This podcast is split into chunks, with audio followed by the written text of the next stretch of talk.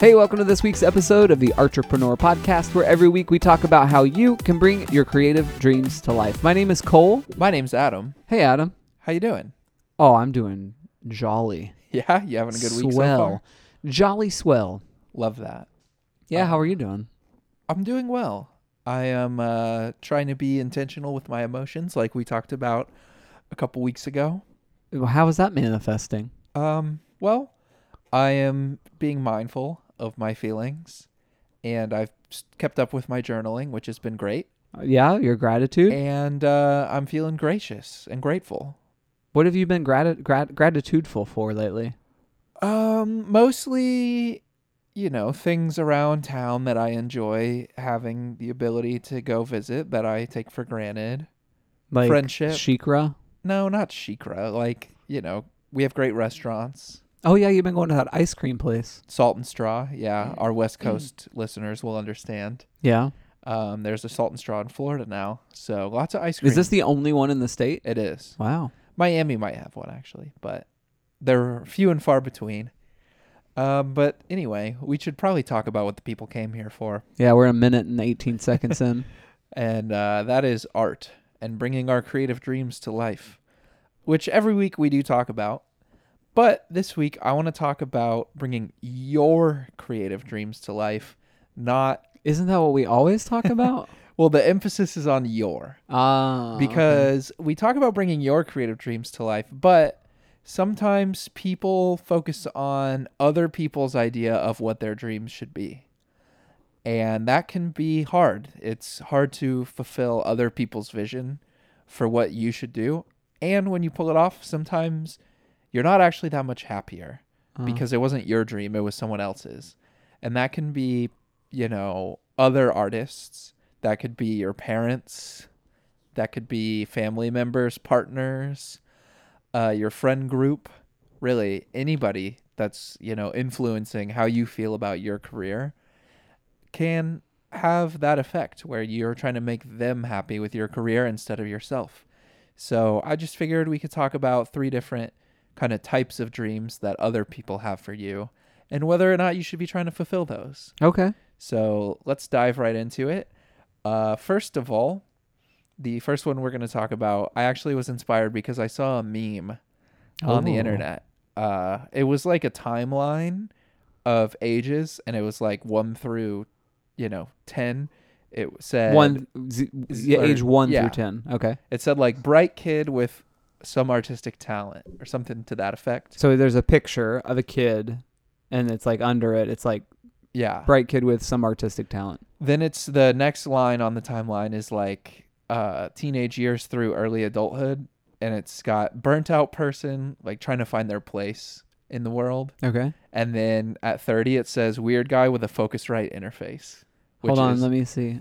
Who makes this right here? Focus, Focusrite. It says it right on top. yeah. Wow. Uh which if you don't know it's a piece of music recording gear. Yeah. Um, and you know that really to me, I saw a lot of people commenting like "OMG, too relatable," like "Thanks, I hate it," like that kind of comment Hmm. on this meme, and it made me think about this timeline. Kind of, we view our career on this this timeline, and a lot of times we're trying to match up someone else's vision of what an artist timeline looks like with our own career. yeah. And so we feel like we're failing because we're not some prodigy Hmm. who's 20 and has a fulfilling art career and a huge audience. And maybe we are in our 30s before we figure out exactly what it is we want to do. I mean, it's the Harrison Ford was 40 when he originated the role of Indiana Jones. Yeah. And, you know, being on someone else's timeline isn't going to make you happy. If you feel pressure to succeed in a short period of time, uh, you know, you're kind of maybe forgetting that you do have your whole life ahead of you. And, you know, 30 is, is young for a human being. And it's honestly young for an accomplished artist. And these people that we see that are 20, 25, 19 with amazing careers, those are the exception to the rule. And those are people who aren't your everyday artists making a living. They're kind of noteworthy because they are young and they've got it figured out. So if you're trying to match that standard, uh, you know, that's a hard standard to hit and it's okay to not have it all figured out. The second goal that other people set that we hold ourselves to is being a full time artist. I sense a lot of artists that feel pressure to be full time creatives uh, feel some sort of shame in having to be part time artists or having a full time job. And sometimes I'll even see people put their bio on social media to say full time artist. Like they make sure to mention, like, oh, I do it full time. And they want to make sure that you know that. Uh, truth be told, there's no surefire way to guarantee that being a full time artist is what's going to make you happy. There are people I work with often who are totally happy to be part time artists and work a part time job. And there are tons of people I know who have decided to let art just be fun to them Yeah. and let it be a hobby. And they're totally fulfilled as artists and they make a lot of awesome work. And they're not even worried about uh, trying to sell it. Yeah, I, I think that something happens inside of us uh, that that makes us enjoy our lives less when we are attaching our worth or value or contentment or whatever on whether or not we have a title like that. I I don't know. I think life might be more enjoyed if you just like are grateful for what's happening right now. Like, of course, I don't mean if you're like in a bad spot. I'm just saying, like, yeah, this is where I am. This is what I'm doing. Let me find the joy in those things. And if you want to continue to progress forward, ah, don't do it because it's an attempt at validating your own life. Right. Like, do it because it's like a passion that you have or an objective or a goal. But yeah, I, I don't know. That seems rough. it is it is rough and i think there's kind of two parts to it because it is great to be able to pay your bills with art and it feels like gratifying to be like oh i did it right? But at the same time commodifying and commercializing every hobby that exists has become something kind of toxic that i've noticed in the world. I see ads that have copy like turn your passion for crocheting into a full-time business. Oh. Or uh, make a living selling you know whatever prints and it's like people are trying to get you to pay them to teach you how to become this idealistic full-time creative person Um, I we in our office today. There's there's conference rooms and there's windows on the conference rooms, and there was a guy in there who was had a big slide up on the TV that said like, "How to start your hustle." Right And then it was like a room full of people, and when I saw it, I was like, "It's really interesting that hustle means like work hard and go get it." Hustle also means like fraudster and like deceiving people.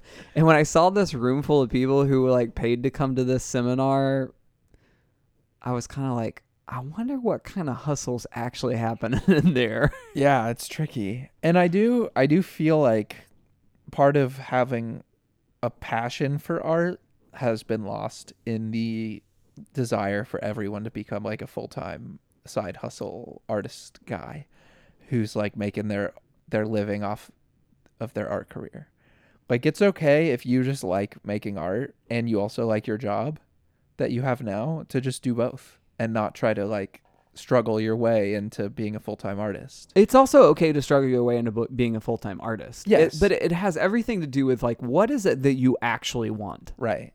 And that's the point that I guess I'm trying to get across is like if you don't mind having your job that you have and you actually maybe you like it and you like doing art, it's okay to say this art is relaxing and I like making it.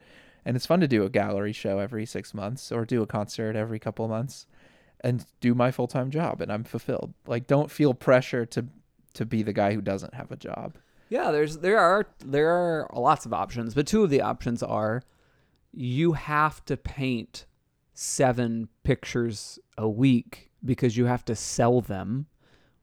There's also the option of you can paint whenever you want and it doesn't matter how many you produce because it's not how you're going to pay your rent. Yeah. And I think in that manner, painting for that person becomes like reading a book hmm. versus painting for that person being like answering emails and filling out spreadsheets. Right. Because there are people that if painting feels more like the second one. So we've covered that thoroughly. The uh, the third person's dream that I want to talk about that you might be trying to live up to is a past version of yourself.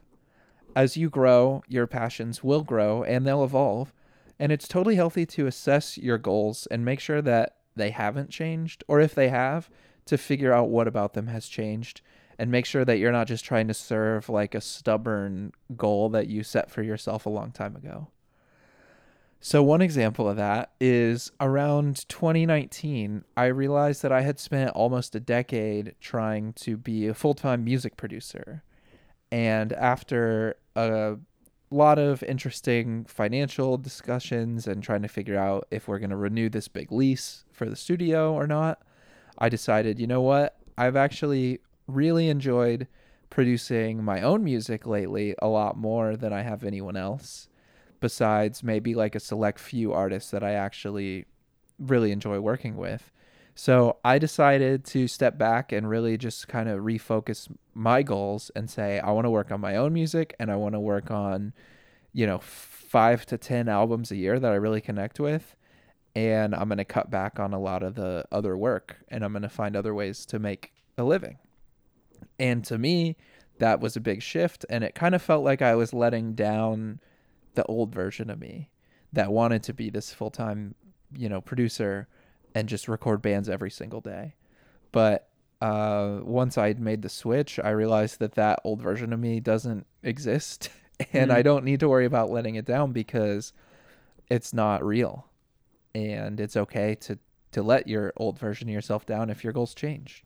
And to be honest, like, I think a lot of times we end up in a place in life that we never even anticipated. And of course, that happens in the negative sense, but it also happens in the positive sense. Like, I don't think I could have goaled my way into what I'm doing now. Right. Because it just wasn't like growing up, I was a kid who played music and acted, and I continued that through college and um, and into my adult life.